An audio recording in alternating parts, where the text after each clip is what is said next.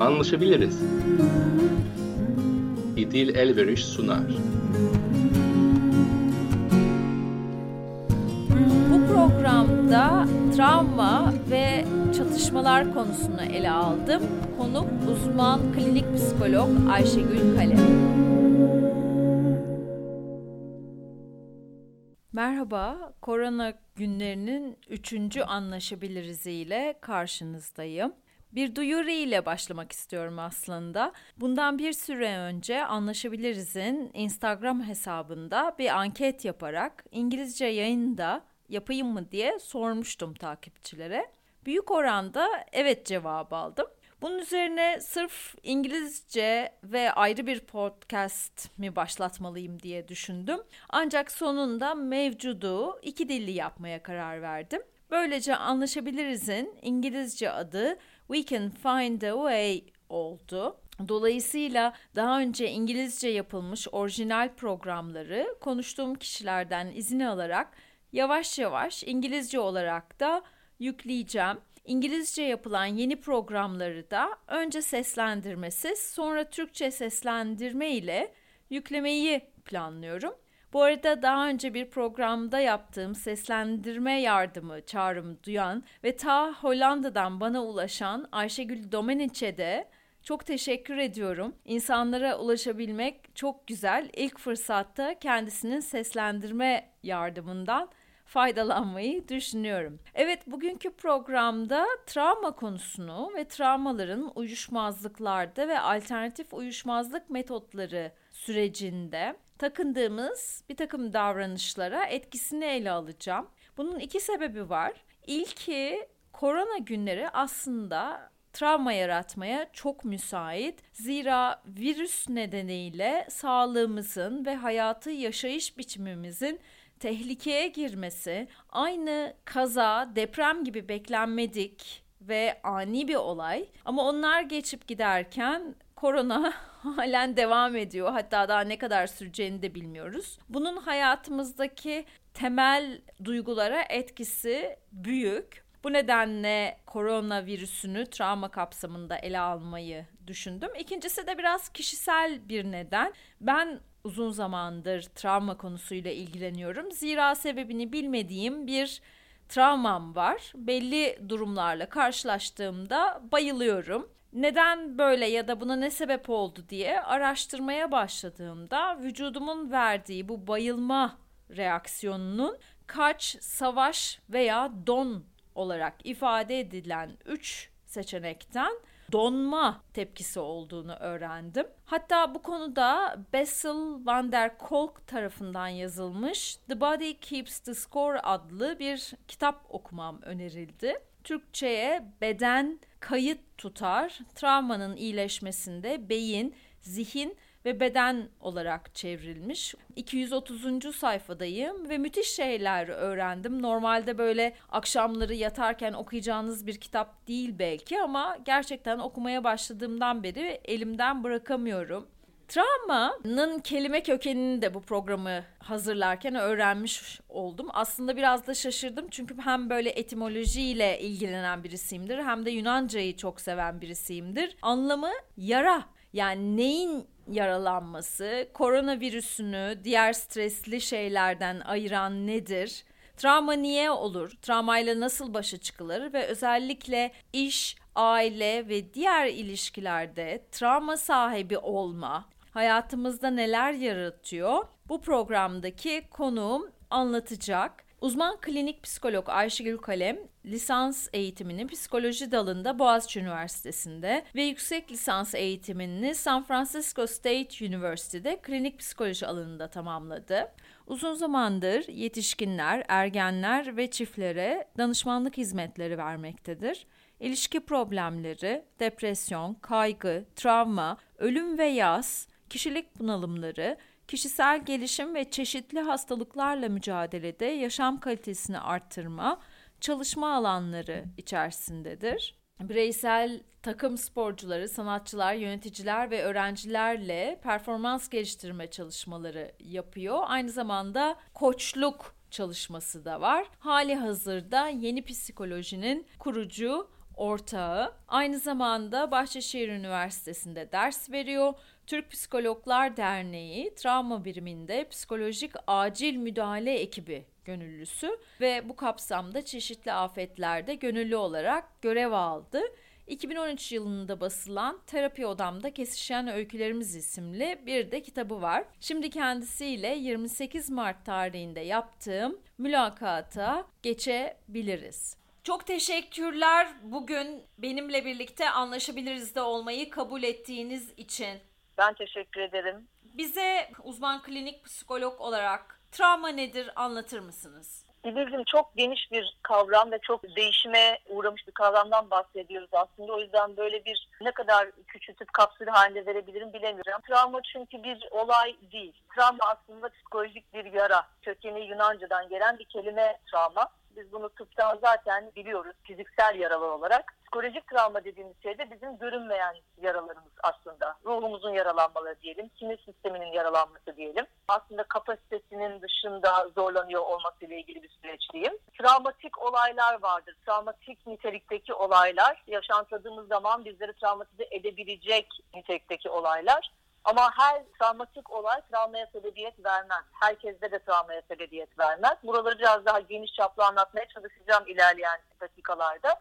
Ama travmatik olay diye bakacak olursak bu aslında geçmiş deneyimlerimizle geleceğe dönük hedeflerimiz, beklentilerimiz kurgusunu dağıtan, bizim hayatımızın sürekliliğini bozan, böyle bir anda hayatımızın ortasına bomba gibi düşen bir deneyim, yaşantı aslında. Yani tıpkı içinde bulunduğumuz süreç gibi. Travmaya karşı verdiğimiz tepki de sinir sistemimizin günlük yaşantımızın içerisinde verdiği tepkiden farklı olduğu için zaten daha farklı bir etki yaşıyoruz ve travmatize olmaktan bahsediyoruz. Normalde sinir sistemimiz bizi hayatta tutuyor olmayı önceliklendiren bir sistem. Dolayısıyla herhangi bir tehdit algısıyla karşılaştığımız zaman otomatik olarak devreye girer ve kaç savaş tepkileri veririz. Yani bu sıklıkla duyduğumuz bir şeydir evet. belki. İlk etapta ne yaparız bir durum olduğunda eğer ki zamanımız varsa, alanımız varsa ve kuvvetimiz varsa kaçarız. Eğer ki kaçacak bir alan yoksa var gücümüzle savaşmaya çalışırız. Bu her ikisinin de vuku bulamadığı noktalarda ise donma tepkisi dediğimiz yani ne kaçabiliyorum ne savaşabiliyorum. Donma tepkisini yaşantıladığımız hal aslında sinir sistemindeki sıkışma dolayısıyla travmatize olma dediğimiz hal travmatik olayları hayattaki diğer stresli durumlardan ayıran temel şeyler beklenmedik olması. Yani böyle bir hazırlıksız yakalanıyoruz. Bugün yaşadığımız şeye baktığımızda işte orada bir köy var uzakta şeklinde Çin'de bir salgından bahsediliyor. Dünya üzerinde birçok travmatik olay oluyor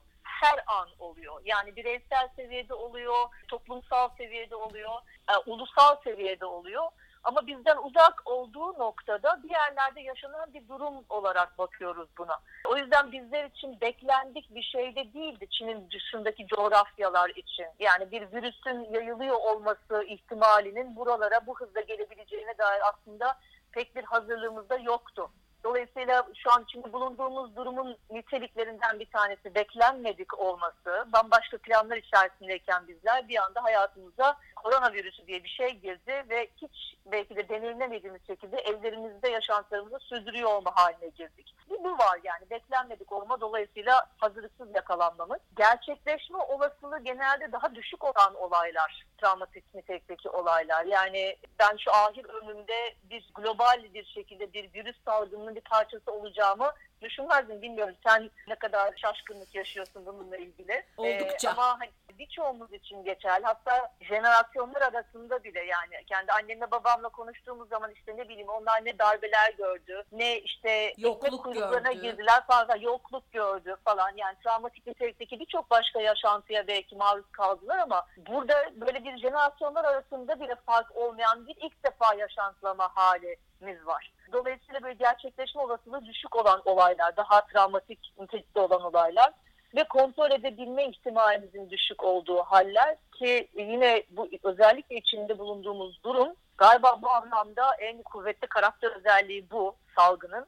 Çünkü gerçekten kontrol edebilme hali çok daha zor. Elimizden gelen yapabileceğimiz şeyler var kendimizi korumak, etrafımızı korumak adına önleyici faktörler dediğimiz şeyler olarak düşünebiliriz bunu. En basitinden evimizde kalıyor olmak. Bu da travmatik bir yaşantının içerisinde biraz önce söylediğim şey vardı ya kaç savaşın gerçekleştiği noktada. Biz şu an donma tepkisi vermiyoruz aslında. Yani içinde bulunduğumuz süreçte mücadele eder bir haldeyiz. Ama süre gelen bir şey olduğu için bu. Sinir sistemimiz halen daha alert halde. Çünkü tehdit devam ediyor. Yani bunu belki depremden, bir kazadan, doğal afetlerden ayıran temel şey bu. Depremde de artçı şoklar olabiliyor.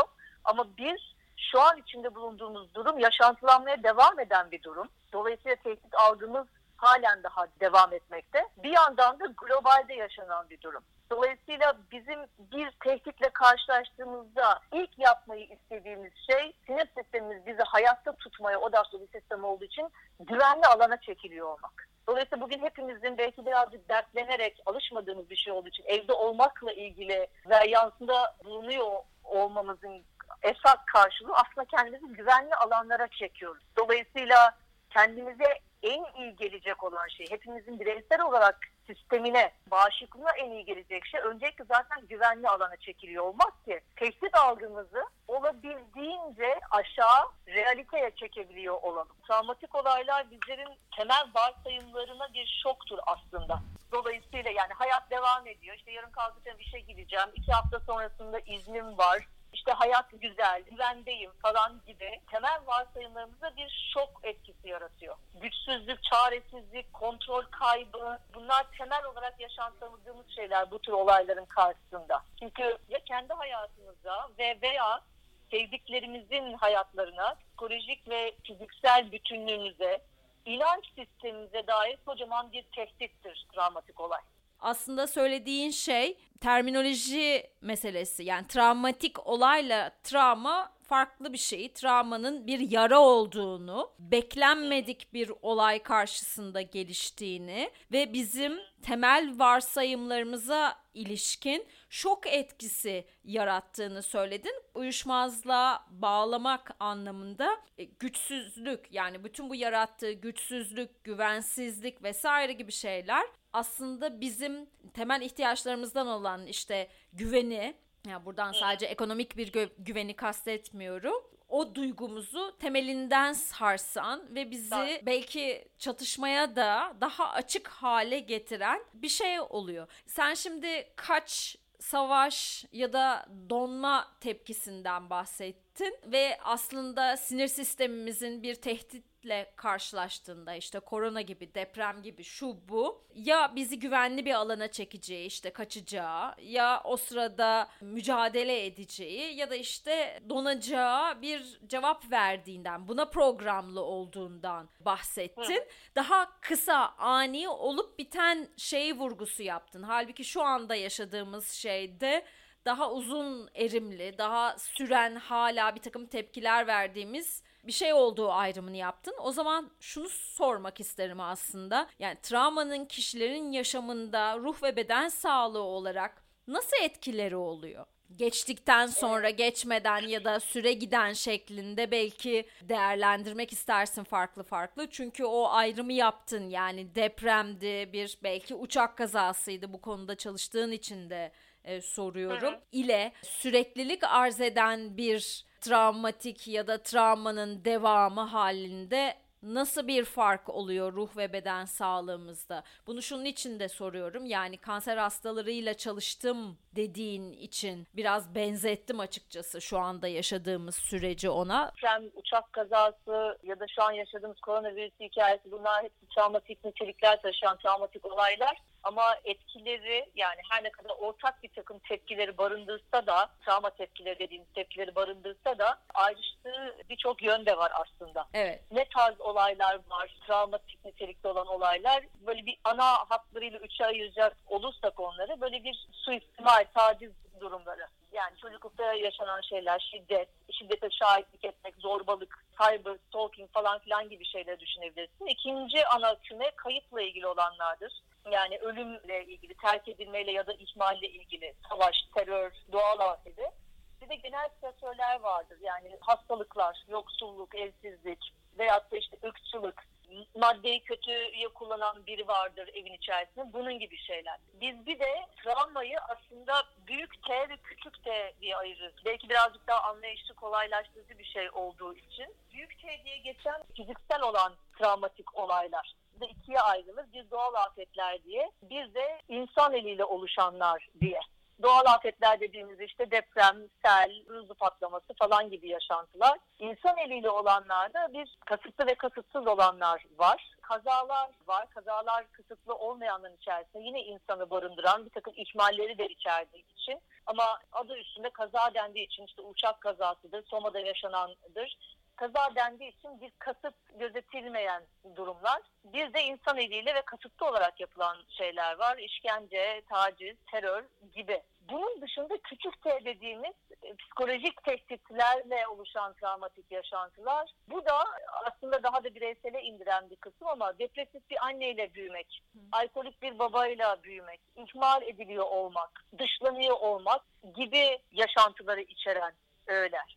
Dolayısıyla yaşadığımız olayın ne tarz bir olay olduğu da ondan sonrasında yaşantılanacak sürecin akışını değiştirebiliyor. Bir takım gördüğümüz ortak tepkiler vardır. Fiziksel anlamda, mental anlamda, duygusal anlamda, davranışsal anlamda travma tepkileri dediğimiz. Burasının çok önemli olduğunu düşünüyorum. Travmatik tepkiler aslında anormal duruma verilen normal tepkilerdir. İçinde bulunduğumuz hal zaten anormal. O yüzden benim şu an kendimde yadırgadığım, normal gelmeyen tepkiler aslında bu anormal duruma verdiğim normal tepkiler. Bunu duyuyor olmanın sıklıkla bir rahatlama getirdiğini biliyorum. Tecrübeye sabit diyebileceğim bir şey bu. Çünkü birçoğumuz işte aklımı mı kaçırıyorum, ben hiçbir şeye konsantre olamıyorum, hiçbir şey yapamıyorum, işte eskiden şunu yapardım, bunu beceremiyorum. Veya işte sürekli aklıma kötü düşünceler geliyor. Çok fazla yemek yiyorum, hiç yiyemiyorum. İşte uykularım kaçıyor.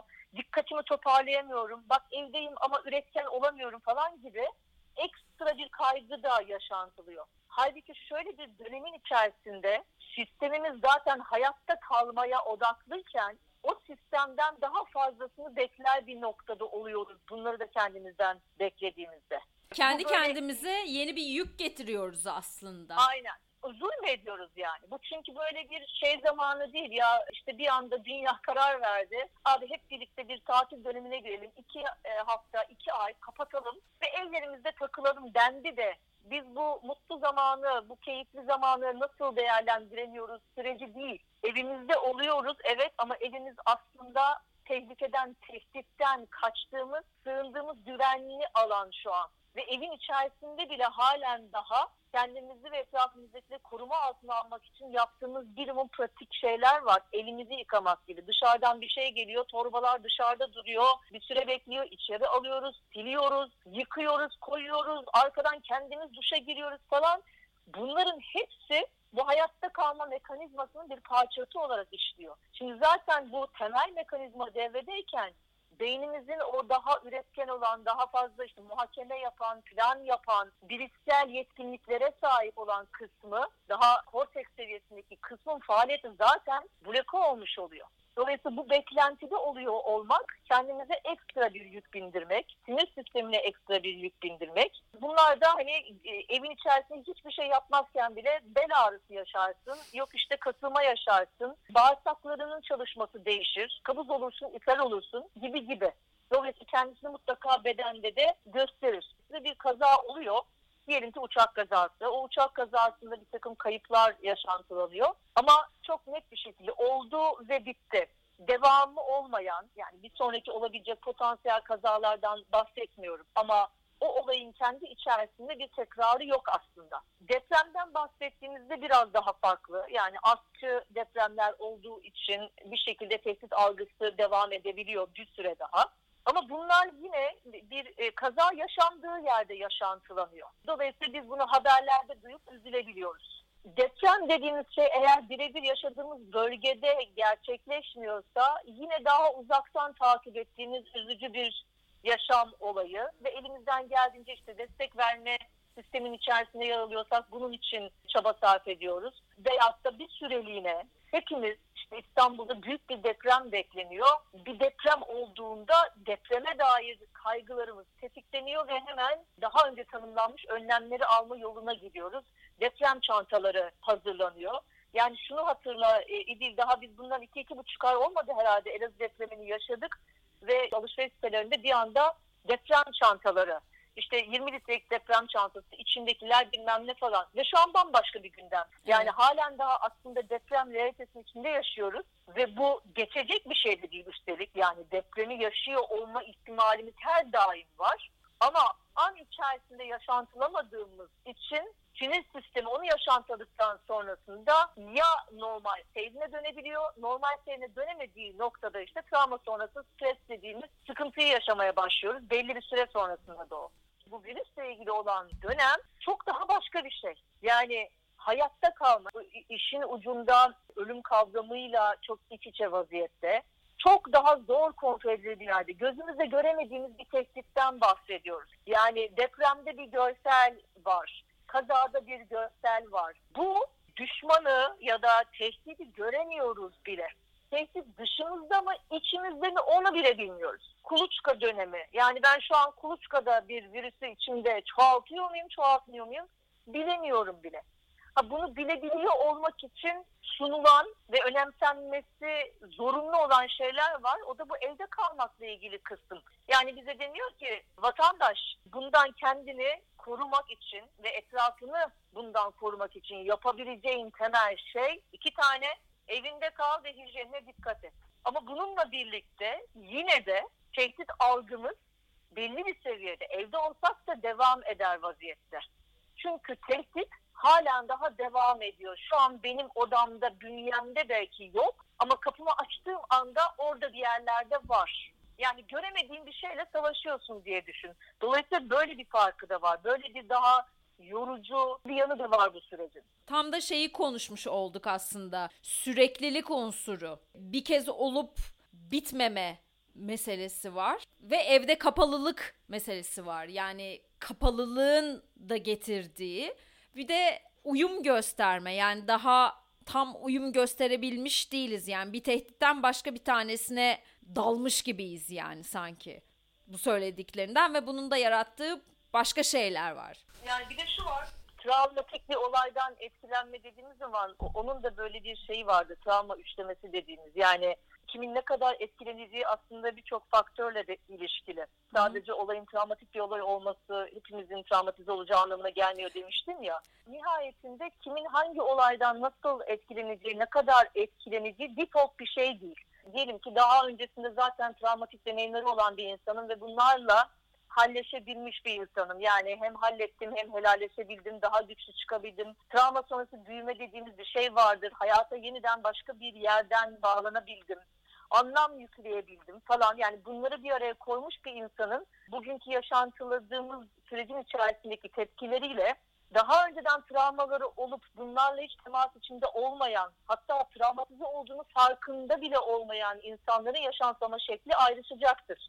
Veyahut da geçmiş travma öyküsünden bağımsız olarak ya da işte genetik geçişten bağımsız olarak yani epigenetik geçişten değil kuşaklar arası travma geçişinden bağımsız olarak benim bugün içinde bulunduğum koşullar, kendi baş etme kanallarım, kendi sosyal destek grubum, kendim için iyi olanı bilebilme halim, kendime iyi gelen şeyleri bilip hayata geçirebiliyor olma halim bunların hepsi yaşadığımız süreci nasıl karşılayacağımızı ve bütün hissedebileceğimiz potansiyel farklı duyguları yani o duyguların içerisinde korku var, öfke var, üzüntü var, belki hayal kırıklığı var, tedirginlik var falan. Bütün bunları kapsayabilme potansiyel sahibiz aslında hepimiz ama farklı seviyelerde belki. Dolayısıyla travma üçlemesi dediğimiz hikayenin içinde de şey vardır. Halkalar halinde etki yaratır travma yani. Birincil, ikincil ve üçüncül denmesinin gerekçesi şudur. Birincil dediğimiz şey ben bizzat yaşarım travmatik yaşantıyı. Travmatik durumun içerisinde birebir yaşantılarım ve travmatize olurum.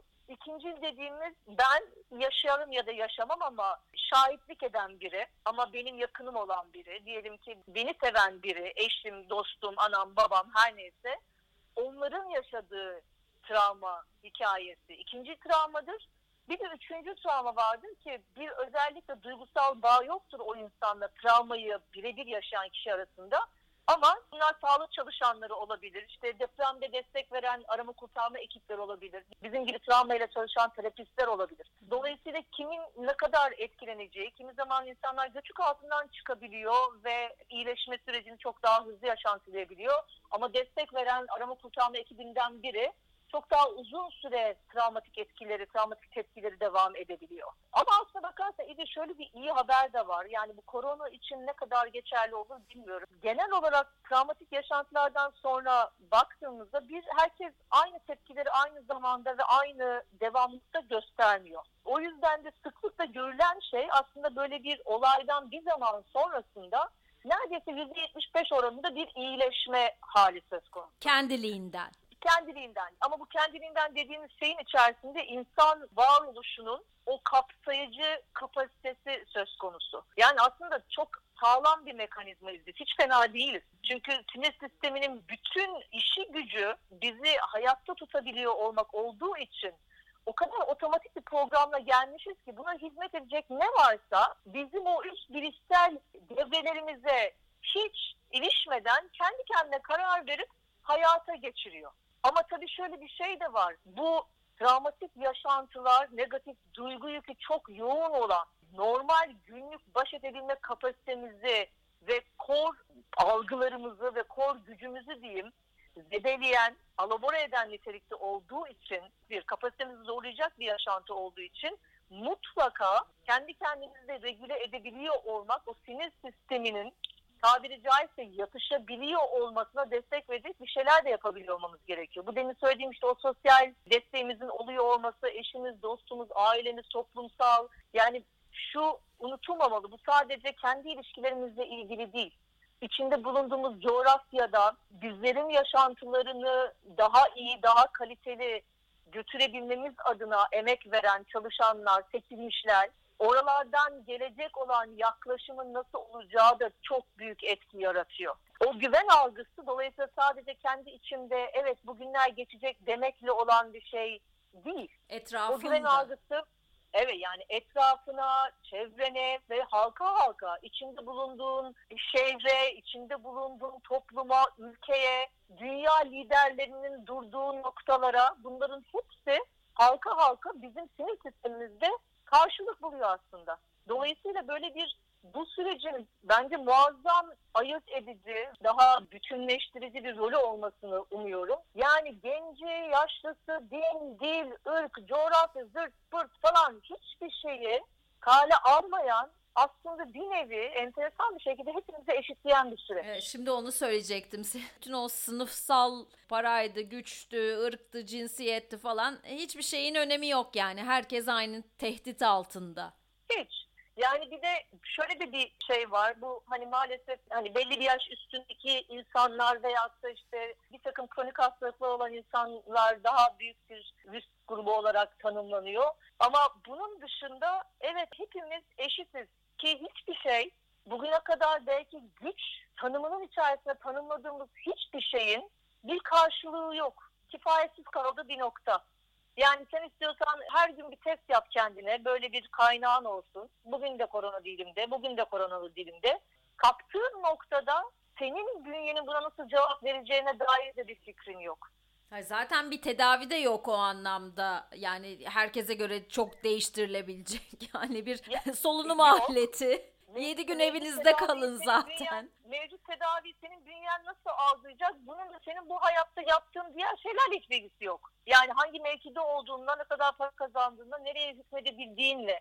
Dolayısıyla hani varoluşumuzu üzerinden tanımladığımız birçok şeyin fos olduğu bir dönem yaşıyoruz öyle söyleyeyim. Bunu birazcık ben çatışmalara, uyuşmazlıklara bağlamak istiyorum. Yani travma hakkında gerçekten çok derin, çok anlamlı ve bunun nasıl daha önceki daha travmatik olaylar diyebileceğimiz şeylerden nasıl ayrıldığını gördük. Ama şunu da biliyoruz yani en azından uyuşmazlık, ihtilaf alanında çalışan insanlar olarak travma kişilerin uyuşmazlık, çatışma yaşama ihtimallerini artıran bir durum. Travmatik olaylara ister birincil, ikincil, üçüncül anlattığın şekilde halkanın içerisinde olmak üstünden, ister kendi travmasına sahip olmak ve bunu belki fark bile etmemiş olmak üstünden. Travma sahibi olmak aile ve iş yaşamındaki çatışmalara nasıl bir etkisi oluyor? Şunu ayırmak önemli. Bununla ilgili konuşmaya başlamadan öncesinde yani travmatik bir yaşantıdan geçmiş olmak veya da travmatik bir geçmişe sahip olmak dediğim gibi bir hepimiz için travmatik olacak anlamına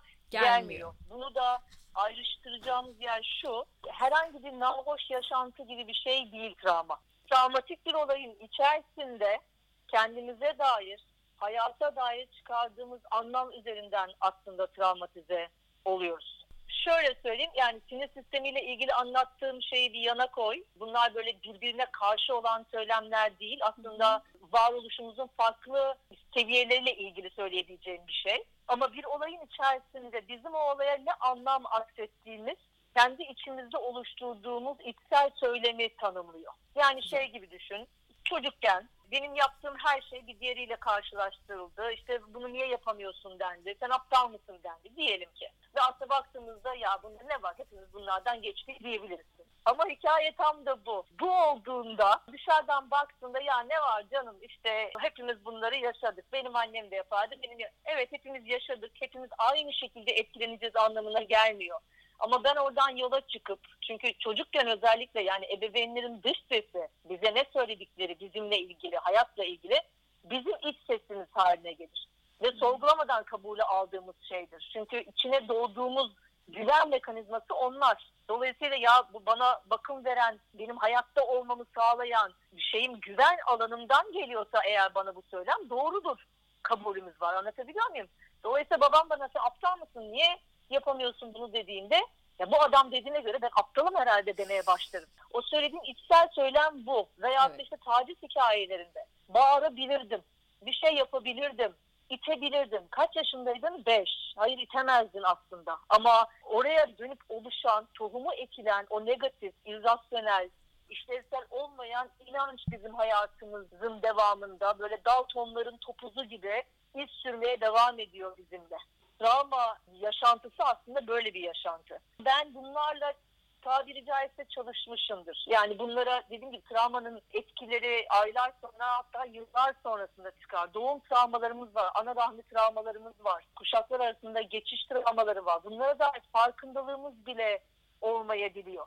Ben bugün patronumla yaşadığım güç ilişkisinin içerisinde deneyimlediğim şeyin çok daha öncesinde aslında babamla yaşamış olduğum bir şeye rasyonel bir yerden bağlayamayabiliyorum. Farkında bile olmayabiliyorum. Ama diyelim ki bunlarla ilgili dedim ki ya bana bir şeyler oluyor. Ben bir şeyler değiştirmek istiyorum hayatımda ve bir destek alıyorum. Halleşebildiysem travmalarımla öykümü yeniden yazabilmişim demek. Yeni bir yani anlam yani, verebiliyorum yani. Aynen yeni bir anlam verebiliyorum. Bir perspektiften bakıp kendimi orada daha gerçekçi bir yerden değerlendirebiliyorum diyebiliyorum ki ben bugüne kadar buna inandım ama aslında bu benim düşüncem değil. Benim böyle bir doğrum yok ya da ben bu ailenin içinde büyürken bunun doğruluğuna inanarak büyüdüm ama o ailenin içinde büyümüş olmakla aldığım bir doğru bu. Bugün yetişkin halimde kendime başka bir şey seçebilirim. Seçeneklerim olduğunu fark ediyorum. Travma ile ilgili en temel şeylerden bir tanesi aslında bir kendi alanımıza dair bir ihlal söz konusudur. Öyle ya da böyle. Yani illaki tacizden, tecavüzden bahsetmiyorum hepsinde sınırlarımıza dair bir ihlal söz konusudur. Bilinçli ya da bilinçsiz. Yani depremin bile yaşantılandığı noktada böyle bir karşılığı var aslında. Bana ait olan alanın içerisinde bir çökme yaratıyor diye düşün. Ben bu e, yaşantadığım şeylerle halleşemediysem eğer hayatımın devamında bunun izlerini ilişkilerimde, aile ilişkilerimde, çocuklarımla olan ilişkimde, sevgilimle, kocamla, karımla olan ilişkimde, iş hayatındaki ilişkilerimde, arkadaşlarımla olan ilişkilerimde yani özünde kendimle olan ilişkimde yaşantılamaya devam ediyorum. Şimdi travmatik bir yaşantı ya da travmatik deneyimler dediğimizde tehdit algısından bahsettik. Sistemimize ait olan tehdit algısı çok kıymetli bir algı. Çünkü bizi hayatta tutan şey o. Onu bir şey gibi düşün mesela. Arabanın alarmı var. Çok iyi bir şey. Çünkü işte arabayı çalacak malacak birileri kurcalamaya başlarsa ötmeye başlıyor. Bizim sistemimiz de böyle çalışıyor. Ama çok büyük bir yükleme geldiğinde travmatik yaşantıdan bahsediyorum. Travmatik yaşantının öğelerini konuştuk ya. Böyle bir negatif yükleme geldiğinde o sistem şaşıyor. Bu ne demek? O arabanın alarmı orada halen de ama bozuk. Bu sefer kedi geliyor oturuyor alarm ötüyor. Rüzgar esiyor arabanın alarmı ötüyor. Dolayısıyla gerçek olan tehditle gerçek olmayan tehdidi ayırmakta zorlanıyor ve sistem sürekli alert halde kalıyor. O yüzden yani travmalarıyla halleşmemiş bireylerin hayatlarının devamında tehdit algıları da yüksek olmaya devam ediyor. O yüzden güven kavramı çok kaydan bir zeminde. Yani hem kendine dair özgüveni hem insanlara olan güveni, tehdit algısı böyle daha yüksek bir yerde olduğunda çözüm odaklı olmak çok zor. Şimdi çatışmaları düşündüğümüzde fikirlerimiz çatışabilir. Sen bir şey diyorsun, ben bir şey diyorum ve bunlar bir şekilde yan yana duramıyor. Eğreti duruyor.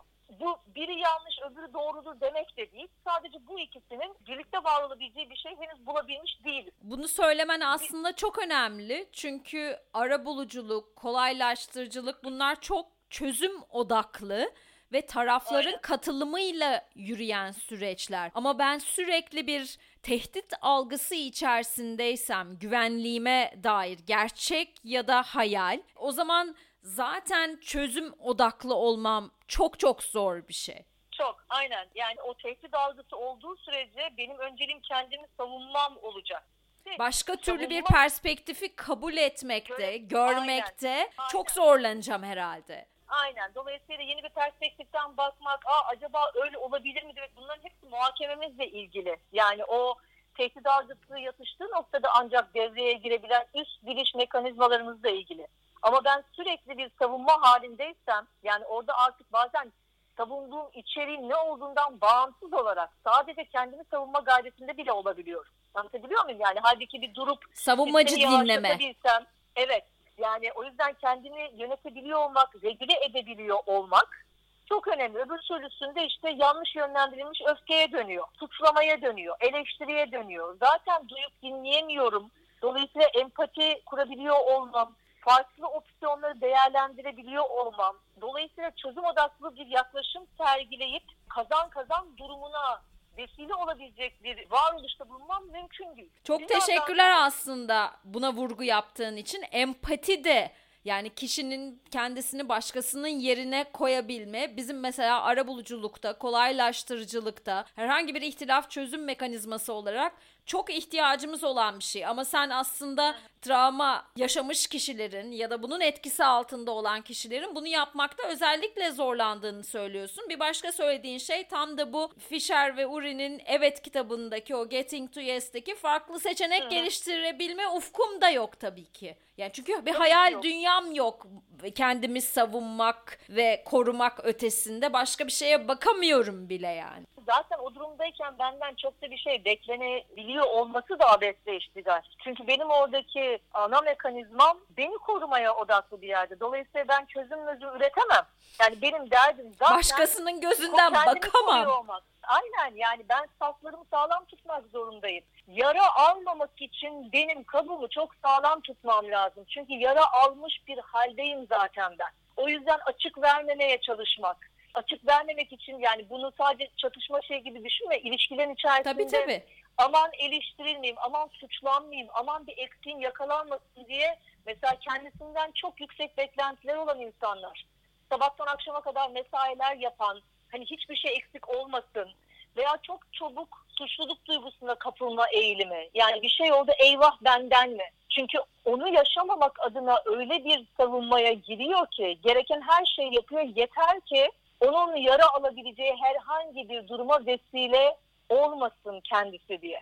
Şimdi ben bu kadar diken üstündeyken benim bütün donelerim aslında buraya enerji sarf ederken benim ne karşı tarafın dile getirdiği şeyi duyabiliyor olmam, ne onu işlemleyip içselleştirip kendi filtrelerinden geçirip aa acaba aslında bu da böyle olabilir mi gibi bir değerlendirme yapabiliyor olmam ne de bütün bunları yapıp alternatif çözüm noktalarıyla kendimi dile getiriyor olmam pek mümkün değil. Çok teşekkürler Ayşegül aslında çok güzel bir yere bağlandı. Belki arabulucuların Yani taraflarla oturup bir yere varamadığında bu empati eksikliğini, farklı seçenek geliştirememe, çözüm odaklı olamama, hep geçmişte yapılanlarda takılıp kalma gözlemlediklerinde bakabilecekleri şeylerden bir tanesi bu ama tabii travmatik olaylar bir ara bulucunun böyle bir oturumda iki oturumda e, çözüp konuşup bir yere bağlayabileceği şeyler kesinlikle değil. Yani belki ara buluculukla yapılabileceklerin sınırına da burada vardığımızı görüyoruz aslında. Başka şeylerin devreye girmesi gerekiyor bu son söylediğim şey ile bir vesile oldu. Bir şey dile getirmek isterim aslında. Bu belki bir öneri olabilecek bir yerde. Şu an seninle konuşurken aslında farkına vardığım bir şeydi bir yandan. Zaten hani arabuluculuk görevinde yanılmıyorsam şu an sadece hukukçular var değil mi? Evet. Dolayısıyla yani hukukçuların kendi mesleki alanlarını düşündüğümüz zaman insan evladının psikolojik haline dair bu kadar derin bir deneyime, bilgiye, donanıma sahip olmaları beklenemez. Ama Kesinlikle. belki özellikle arabuluculuk yapan hukukçuların bizim alanla birlikte işbirliği içerisinde belki bu görüşmeleri yaparken nelere dikkat edebilirler? Yani travmatik öğelerin izini nasıl takip edebilirler? Neyi gördükleri, gözlemledikleri zaman aslında o kişilere bunu dile getirebilecekleri bir tasarım da yapılabilir. Bunlara bakılmasının çok kıymetli olduğunu düşünüyorum. Çünkü ne hukuk, ne psikoloji, ne başka bir alan. Yani hepsinin ortasında insan var olduğu sürece mutlaka ortaklaşa çalışılacak şeyler olması gerekiyor bunlar.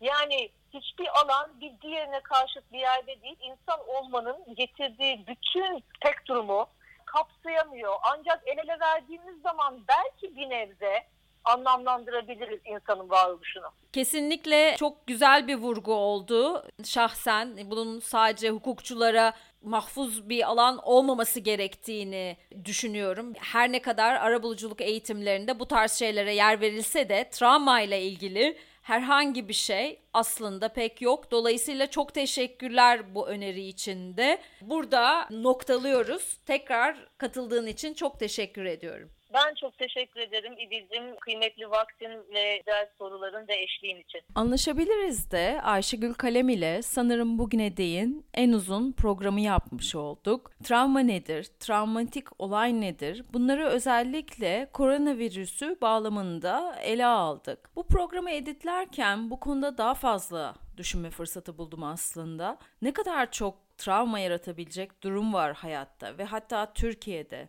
Ayşegül birçok şey saydı. Suistimal, taciz, şiddet, kayıp, ölüm, yoksulluk, hastalık, madde bağımlılığı, deprem, kaza, göçük, terör, daha şahsi şeyler işte alkolik bir baba, depresif bir anneyle büyüme gibi ihmal, dışlanma, ayrımcılığa uğrama.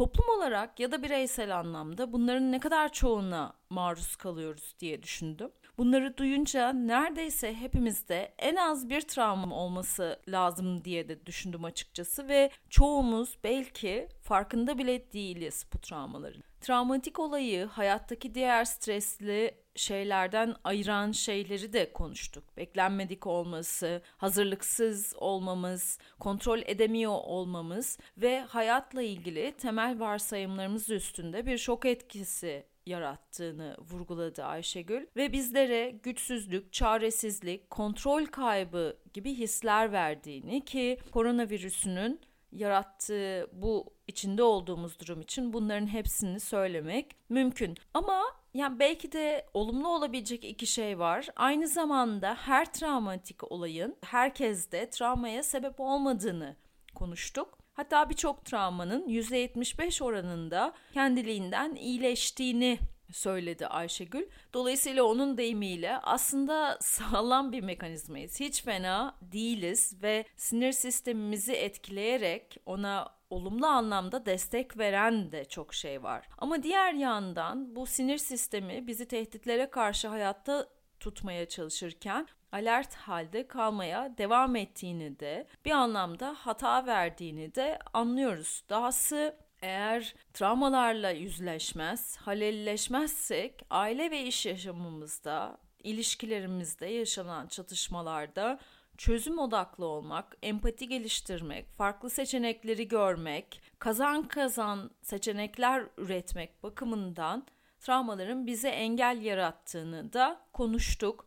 Dolayısıyla travma konusunun çatışma uyuşmazlık alanını en ilgilendiren kısmı belki de burası. Hele ki bu epidemi durumunun uzun bir süre devam etmesinin beklendiği bir ortamda özellikle arabuluculuk görüşmeleri yürütenlerin bu konuda uyanık olmasında fayda var. Bu programı dinleyen arabuluculuk yapan kişilerin ya da eğitimlerde yer alan kişilerin Ayşegül'ün bu konuda en azından birlikte çalışma önerisini önemsemesini diliyorum ve konuyu interdisipliner şekilde ele almayı oldukça önemli bulduğumu da söylemek istiyorum. Nitekim anlaşabilirizle yapmaya çalıştığım şeylerden bir tanesi de bu. Evet programı bitirirken anlaşabilirizin sponsoru Alper Koç'a, bana tanıtımda yardımcı olan Can Aksoy'a teşekkürlerimi sunuyorum. Anlaşabiliriz de uyuşmazlık, ihtilaf analizi ve çözümü gibi konuları farklı yönleriyle ele almaya devam edeceğim. Burada ele aldığım konularla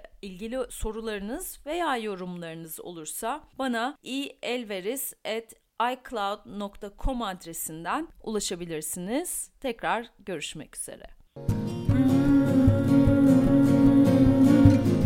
Anlaşabiliriz. İdil Elveriş sundu.